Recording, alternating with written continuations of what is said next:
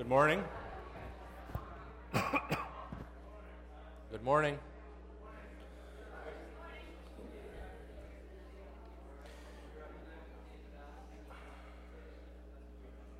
Asseyez-vous.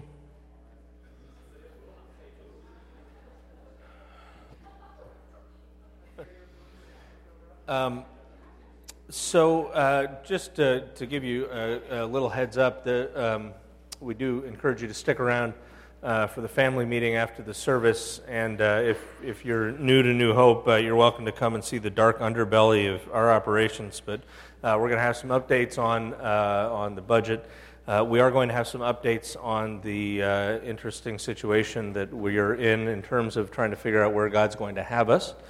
And we also have giving statements. Some of those have already been handed out, but if you haven't gotten yours yet, I should have it. So I hope you can stick around, and we will just let the kids play with knives and matches while the adults meet.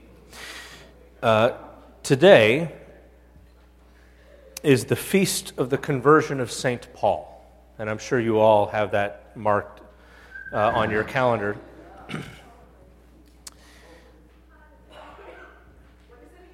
It's the Feast of the Conversion of St. Paul. I mean, Paul gets his own feast, actually with Peter, but today is the Feast of his conversion. And it's kind of funny that we have this feast, because in a lot of ways, Paul never converted, right?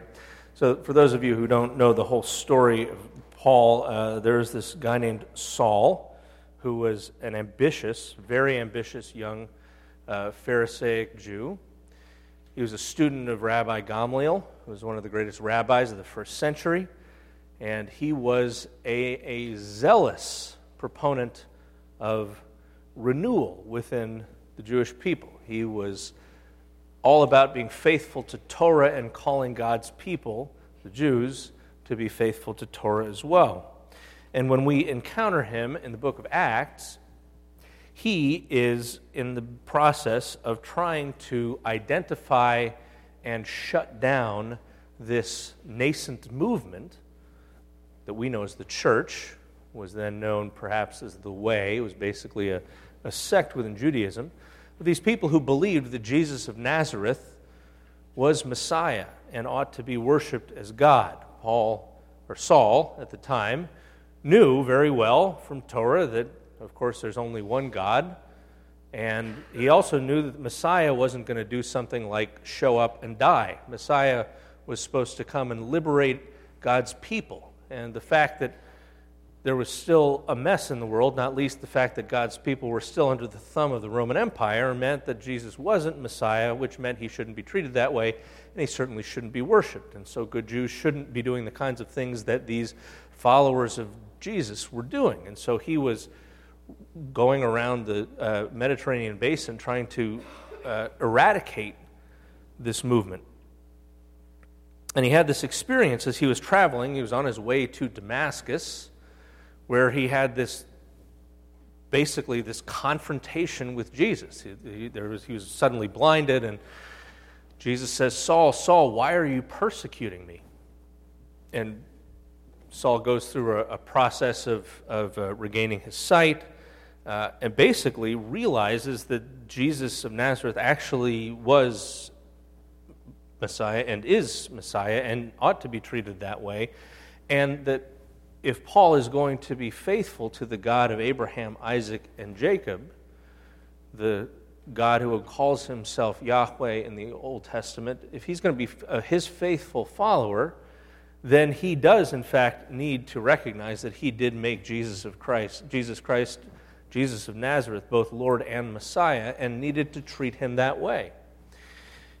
And as we read the story, if you can read it in Galatians and Philippians and in places in Acts, Paul kind of tells the story. And he basically, after this, went off into the desert with his Bible for a few years, trying to figure out how this could be, basically figure out how he could have missed this, trying to understand how what the prophets were saying about Messiah actually did fit what God had done in and through Jesus, the life, death, and resurrection of the Messiah.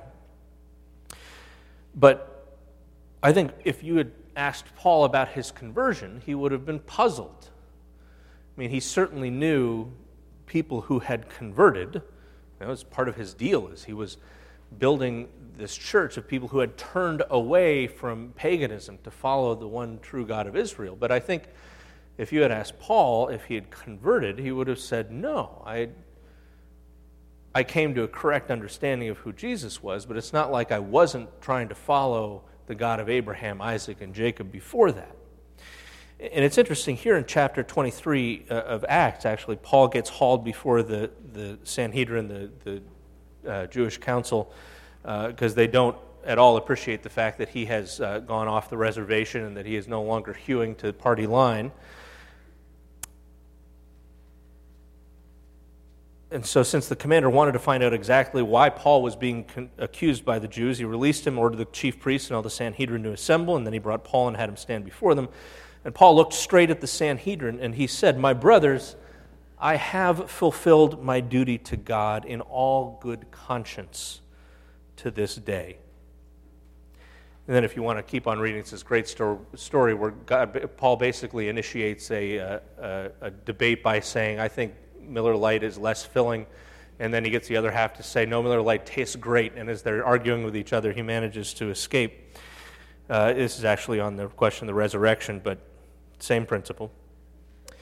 But when Paul said, "I have fulfilled my duty to God in all good conscience to this day," I don't think he was lying. I mean, when in Philippians, Paul talks about, he says, "I consider my past life, my life as a young Jewish zealot in a hurry. I consider it rubbish for the sake of Christ." I don't think he thought that all the stuff that he was doing was bad or was wrong. I think he just realizes that it was misaligned. And as you read in Paul's letters, you find time and time again, as well as in what he says in Acts, you find this idea of conscience, which is so important for Paul. An individual conscience. Conscience, of course, is what we have witnessing within ourselves to whether something is right or wrong. So let's take a look here at what Paul is saying about it as we finish up chapter 14 of Romans. And as is customary, I'll just start from the beginning of Romans 14 so we get the flow of what Paul is saying. "Except the one whose faith is weak, without passing judgment on disputable matters. One man's faith allows him to eat everything, but another man whose faith is weak eats only vegetables. The man who eats everything must not look down on him who does not, and the man who does not eat everything must not condemn the man who does, for God has accepted him. Who are you to judge someone else's servant? To his own master he stands or falls, and he will stand, for the Lord is able to make him stand. One man considers one day more sacred than another, another man considers every day alike. Well, each one of them ought to be fully convinced in his own mind. He who regards one day as special does so to the Lord. He who eats meat eats to the Lord, for he gives thanks to God, and he who abstains does so to the Lord and gives thanks to God. For none of us lives to himself alone. None of us dies to himself alone. If we live, we live to the Lord. But if we die, we die to the Lord. So whether we live or die, we belong to the Lord. For this very reason, Christ died and returned to life, so that he might be the Lord of both the dead and the living. So you then, why do you judge your brother? Why do you look down on your brother? We're all going to stand before God's judgment seat. It's written, 'As surely as I live, says the Lord, every knee will bow before me, every tongue will confess to God.' So then each of us will give an account of himself to God. Therefore, let us stop passing judgment on one another. Instead, make up your mind not to put any stumbling block or obstacle in your brother's way. As one who is in the Lord Jesus, I am fully convinced that nothing is unclean in itself, but if anyone regards something as unclean, then for him it is unclean. If your brother is distressed because of what you eat, you're no longer acting in love. Do not by your eating destroy your brother for whom Christ died. Don't allow what you consider good to be spoken of as evil, for the kingdom of God is not a matter of eating and drinking, but of righteousness, peace, and joy in the Holy Spirit. Because anyone who serves Christ in this way is pleasing to God and approved by men. Let us therefore make every effort to do what leads to peace and to mutual edification. Don't destroy the work of God for the sake of food. All food is clean, but it's wrong for a man to eat anything that causes someone else to stumble. It's better not to eat meat or drink wine or do anything else that will cause your brother to fall. So whatever you believe about these things, keep between yourself and God.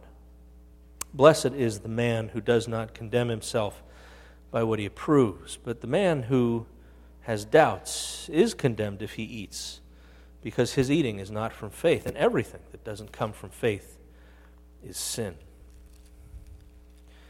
Now, as we've been working through this chapter, and we have been for the last month and a half or so, many of you, like me, I'm sure, also been thinking about what Paul says in 1 Corinthians in chapters 8 and 10, where he addresses the same question, the same issue of people doing things that some folk think they ought to be doing, ought not to be doing, and other people not doing things that other people think they should.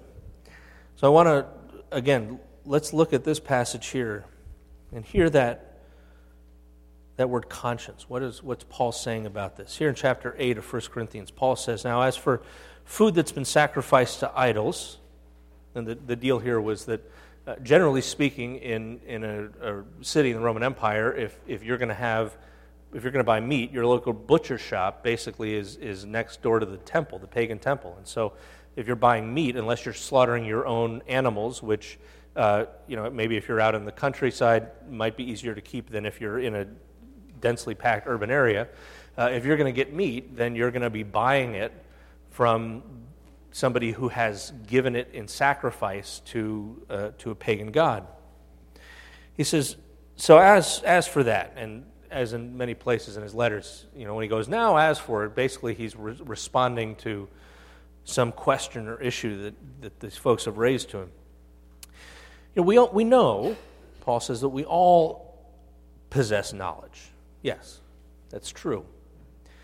Knowledge puffs up, though, while love builds up.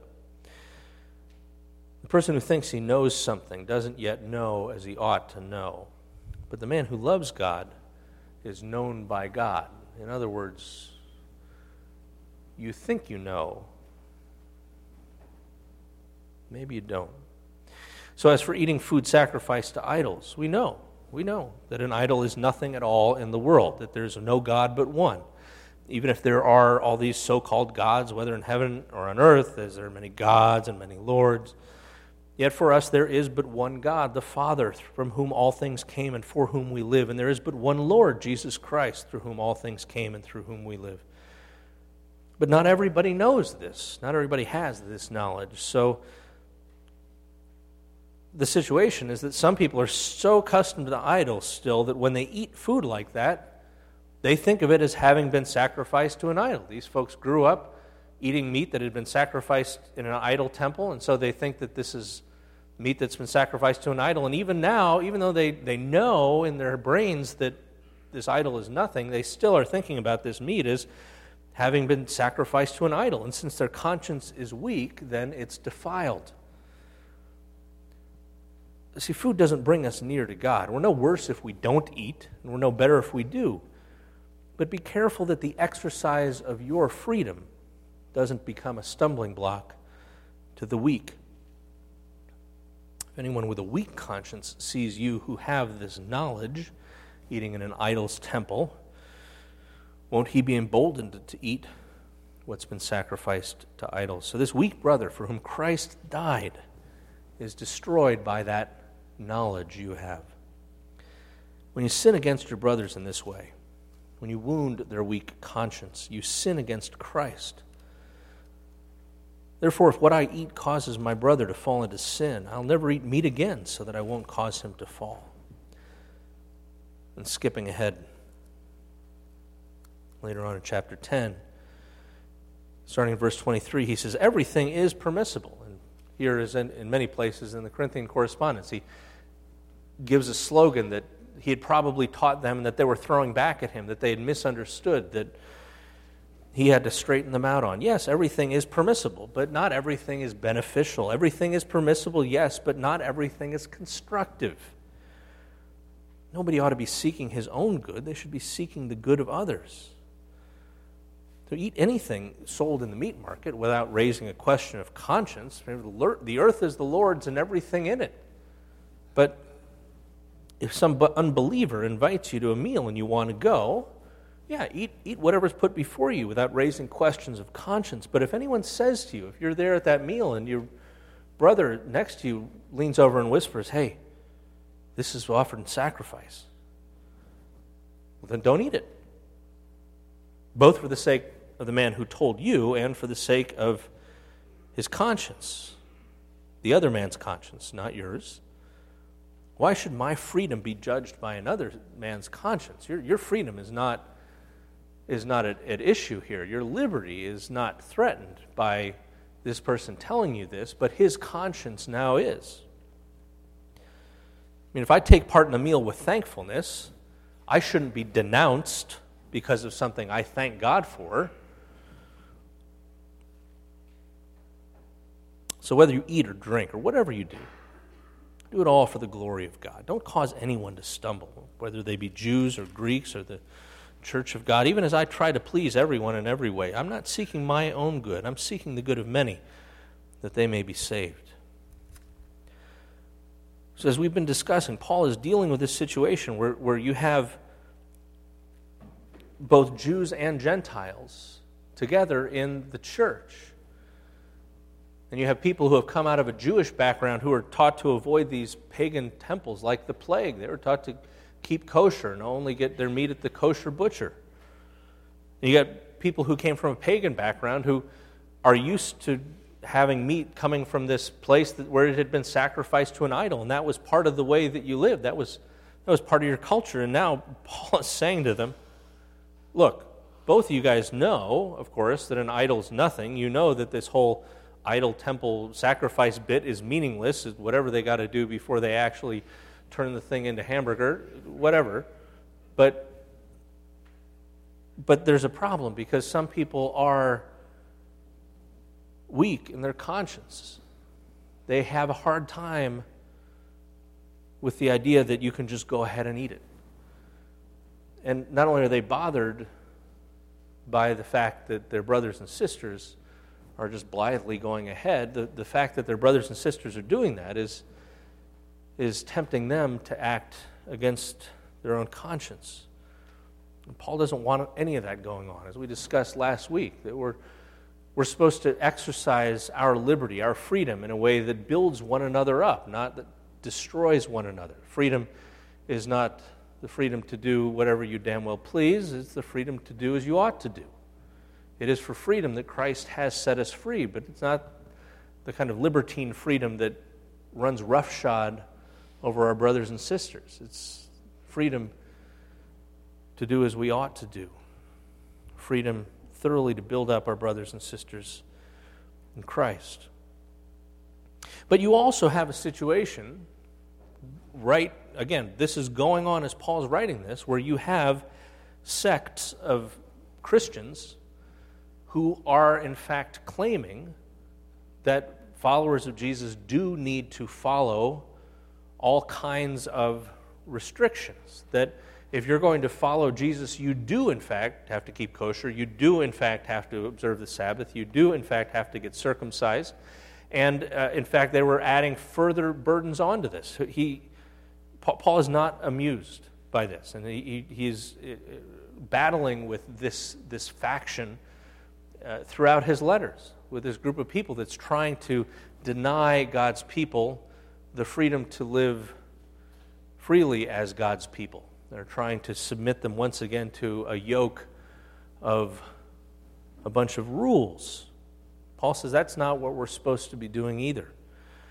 In fact, he speaks so strongly about this. In 1 Timothy, in chapter 4, he says, the Spirit clearly says that in later times some will abandon the faith and will follow deceiving spirits and things taught by demons. Such teachings come through hypocritical liars whose consciences have been seared as with a hot iron. They forbid people to marry. They order them to abstain from certain foods, which God created to be received with thanksgiving by those who believe and who know the truth. For everything God created is good. Nothing is to be rejected if it's received with thanksgiving, because it's consecrated by the word of God and prayer. Paul does not say, well, you know, these people have sort of a different opinion, and, you know, we kind of respect that that's the way they want to do it. No, he said these are hypocritical liars. These are people who are oppressing the church.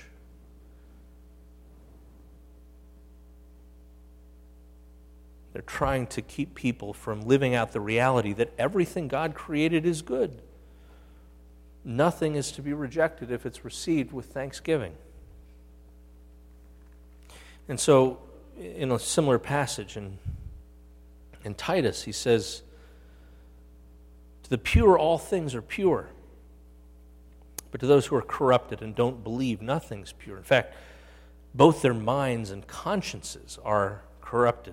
They claim to know God, but by their actions they deny him. They're detestable. They're disobedient. They're unfit for doing anything good. And Paul is not amused by this. So at the end of Romans, when he says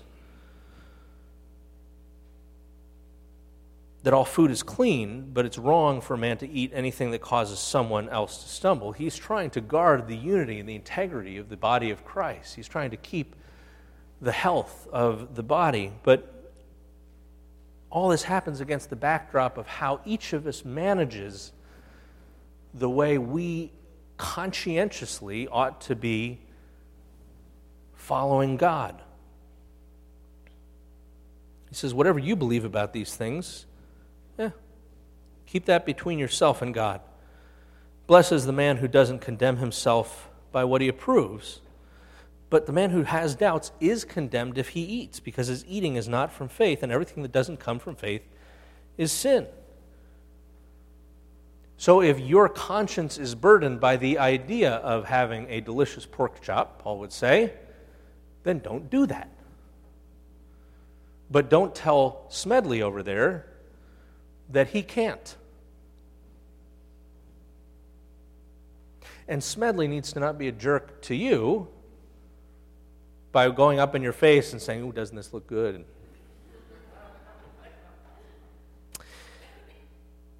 And I need to clear something else up, that there's often a real misunderstanding here. Paul does say in verse 14 of chapter 14 of Romans, as one who's in the Lord Jesus, I am fully convinced that nothing is unclean in itself. But if anyone regards something as unclean, then for him it is unclean, right? So Paul says, if you regard something as unclean, if your conscience does not allow you to, in good conscience, go ahead and enjoy that, then you shouldn't. That makes it unclean for you. What Paul does not say here is that if anything seems like it's clean to you, then for you it's clean. He doesn't mean that if you think something is okay, then it's okay. He does not mean you get to make your own rules. And you remember in 1 Corinthians chapter 5, Paul is dealing with the situation where you have a man who is sleeping with his stepmother. Like, the pagans around him are shocked and outraged that he's sleeping with his stepmother. If Bill Belichick thinks you're a cheater, then you are way over the line. And Paul does not say about this man, he's got the freedom. All things are pure, all things are clean, including his stepmother, so have at it. No, Paul says, I cannot believe you haven't gotten rid of this guy already. What are you people smoking there in Corinth that makes you think that you ought to be tolerating this for a single minute? Just because we are not pricked in our consciences about something doesn't mean that it isn't something we ought to be concerned about. And sometimes we are confronted with the possibility that our conscience is out of whack. There may be something that we are perfectly happy doing or perfectly happy not doing. And then it comes to our attention that maybe that's something we shouldn't do. Or it comes to our attention that that's something we're not doing that we ought to be doing. And at that point, we have the option of saying, "Yeah, it seems fine to me." Or of saying, "It may be that I'm missing something." And the reason we always need to be entertaining the possibility that we may be missing something is that if we are missing something, and we are going ahead and doing things we ought not to do, or failing to do things we ought to do, then our consciences do become seared. They do become numb. Some of you know I've had many, many knee surgeries. And so the nurse says, "So, where's your pain on a 1 to 10? I'm like, "It's a 0. It's numb. I got no nerve endings in that part." That's not the way you want it to be. So if you have gone on sinning over and over and over, you may not be bothered by it anymore. Not because it's not something you shouldn't be bothered by. It may just be that all your nerve endings have been shut down. Or your conscience can be so defiled, so corrupted, that you actually think that something that is wrong is right.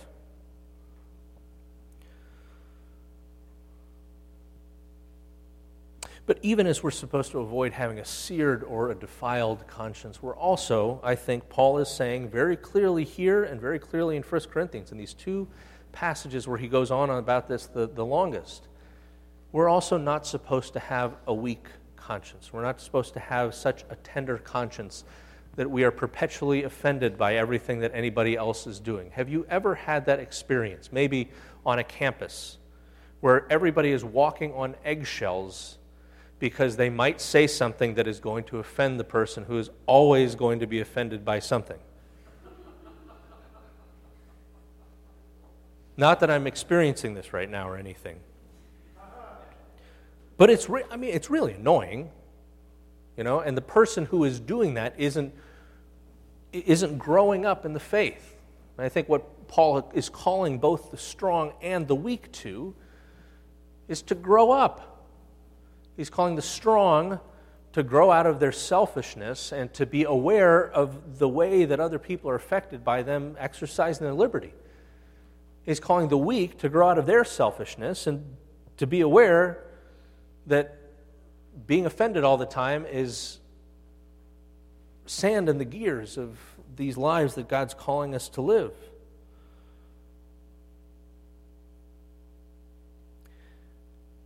Yet there are places where those who are weak will see others exercising their liberty as doing so with a seared or defiled conscience. And sometimes they're right.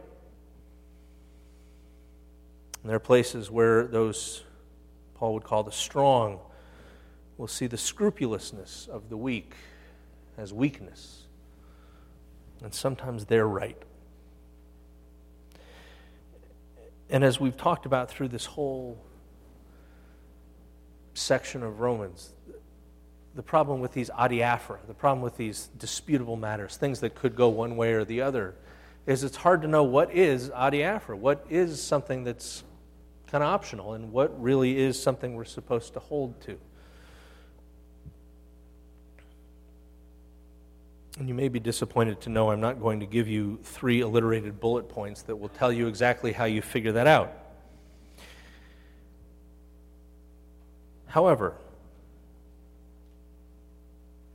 I think there are a few resources that we have that we can draw upon, always keeping in mind the point of the exercise, which is what Kendall's going to be talking about next week, which is to grow into the community God's called us to be in order to partner with Him in His mission of cosmic reconciliation. One thing that we can draw upon, of course, is Scripture. We know that Paul doesn't say, if it feels good, do it, because there are specific places where he, in fact, precisely does not say that, where in fact he deals with the situation in a different way. We also have the benefit of the creeds, and your little insert this morning from the National Association of Evangelicals. It's kind of funny, the person who is talking about our doctrinal core is talking about the core of Christian doctrine basically by acting as though the Christian doctrine didn't really reach maturity until about 100 years ago. And that the best way to understand that is through an outline of the kinds of things you would find in the doctrinal statement of an independent evangelical missionary agency or school or parachurch organization or church. At New Hope, we try to go a little farther back. In our case, our doctrinal statement is the Nicene Creed. But there are resources, whether it is a more recent statement of faith, or whether it is something with great venerable weight, like creeds. These guide us. And so when people say, well, as I see it, Jesus rising from the dead didn't really matter, as long as we feel good about him and love each other. No, we say in the creeds that he did rise again. That seems to be pretty dang important. And that's not an optional thing that we get to dispense with if we find it inconvenient.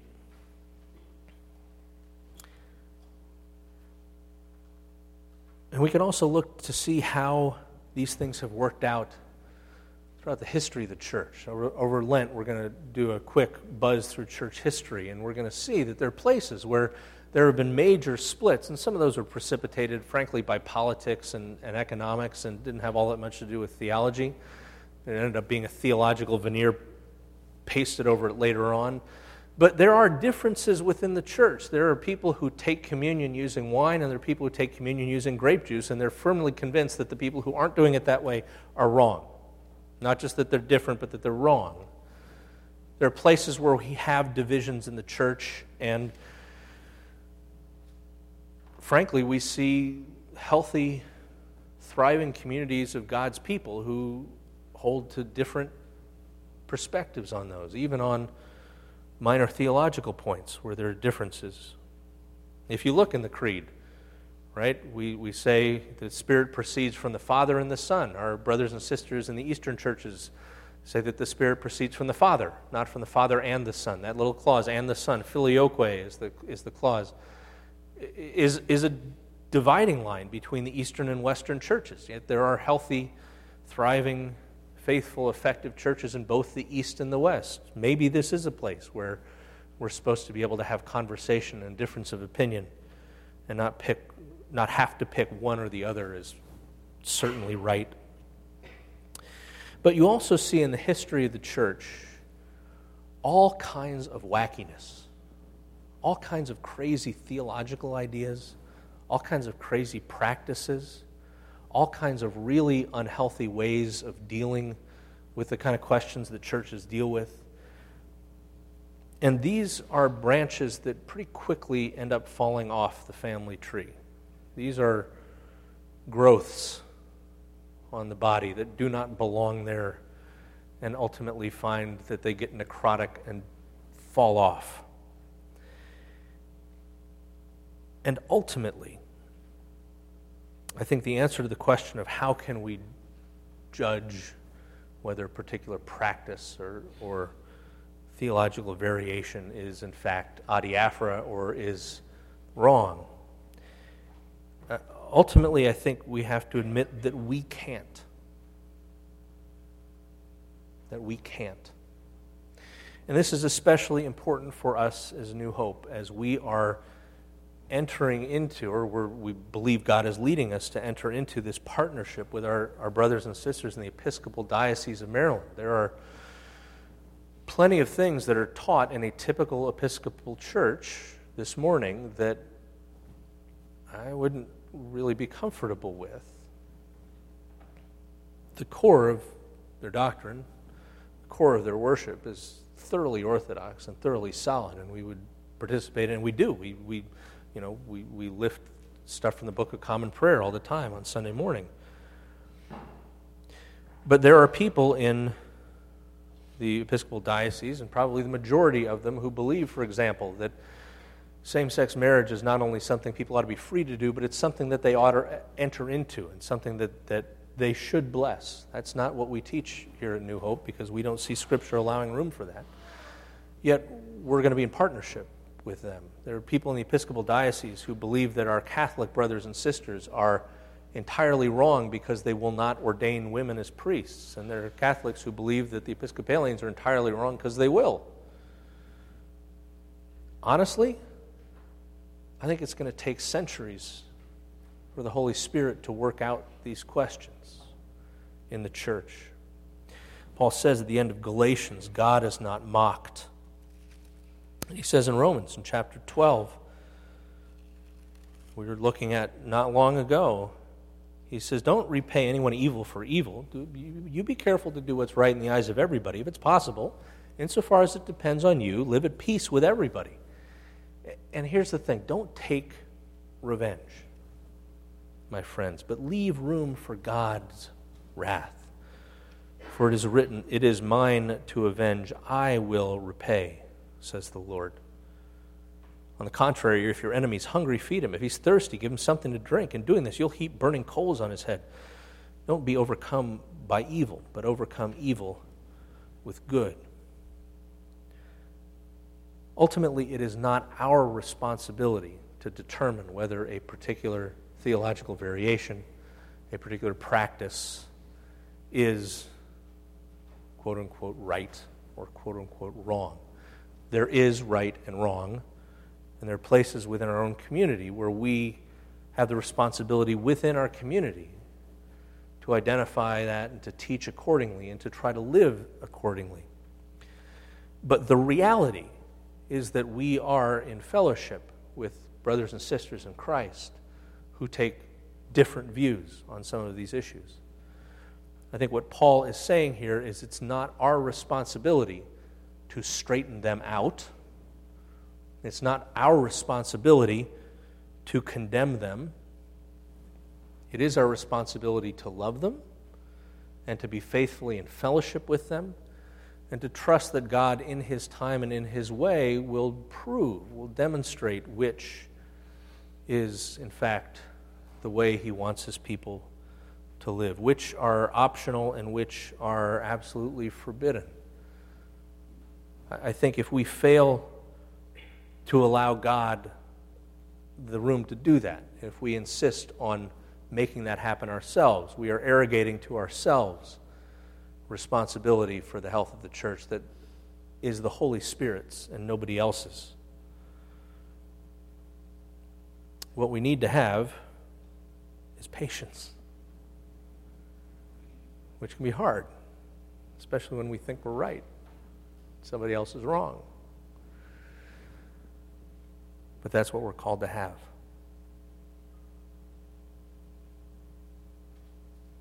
Let's pray. Lord, we pray that we would be people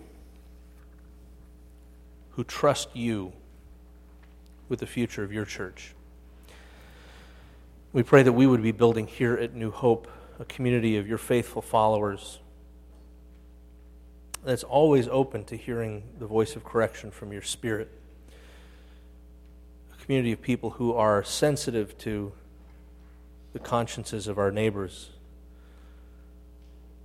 even as we all seek to grow up together in Christ. We pray that we would be faithful, Father, to follow as you lead,